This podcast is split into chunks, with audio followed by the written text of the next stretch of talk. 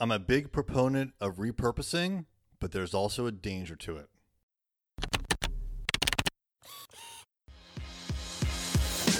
Hey there, I'm Eric Olson. And I'm Kevin Daisy. Join us on our journey to building a $100 million company. What's happening? It's Eric J. Olson. We have a lunchtime live that happens every Friday at noon. And as part of notifying our audience that the live is going to be happening, we have repurposed our text messaging platform to let people know about the live events that are happening through Facebook Live, YouTube Live, Twitch, and Twitter Live. We let people who have signed up previously for our text messages get notified about these lives.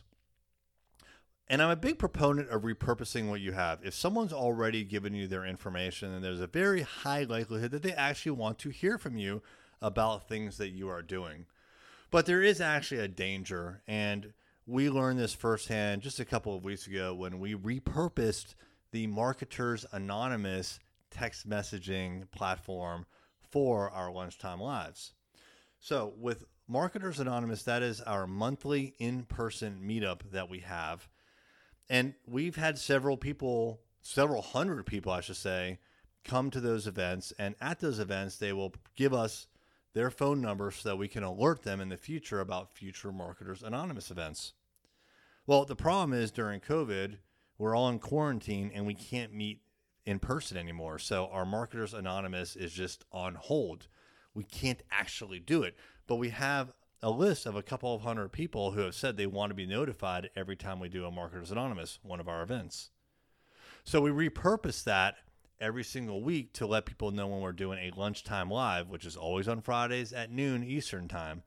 But we sent out messages saying, hey, it's about to start in five minutes. And when we first repurposed that list, we got a lot of unsubscribes.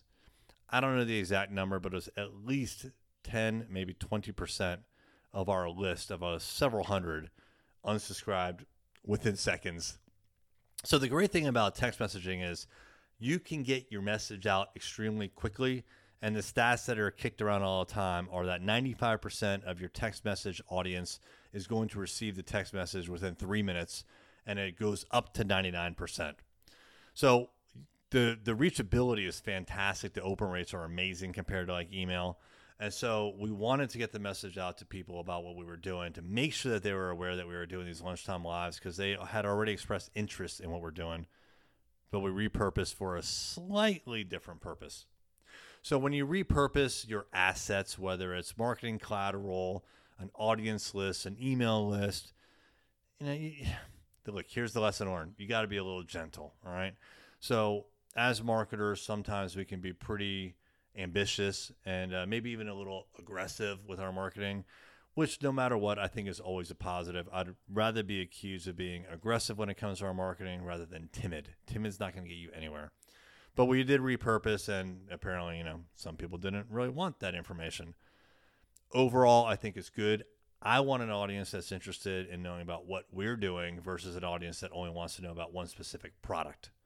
So we did repurpose there's a benefit to it, but there's also a risk. So it's something that I, you know, think you should be at least aware of when you repurpose anything. Like I said, whether it's a text messaging system, email list, or any kind of content. Join us every Friday at noon for our lunchtime live. Go to thisisarray.live to sign up for notifications.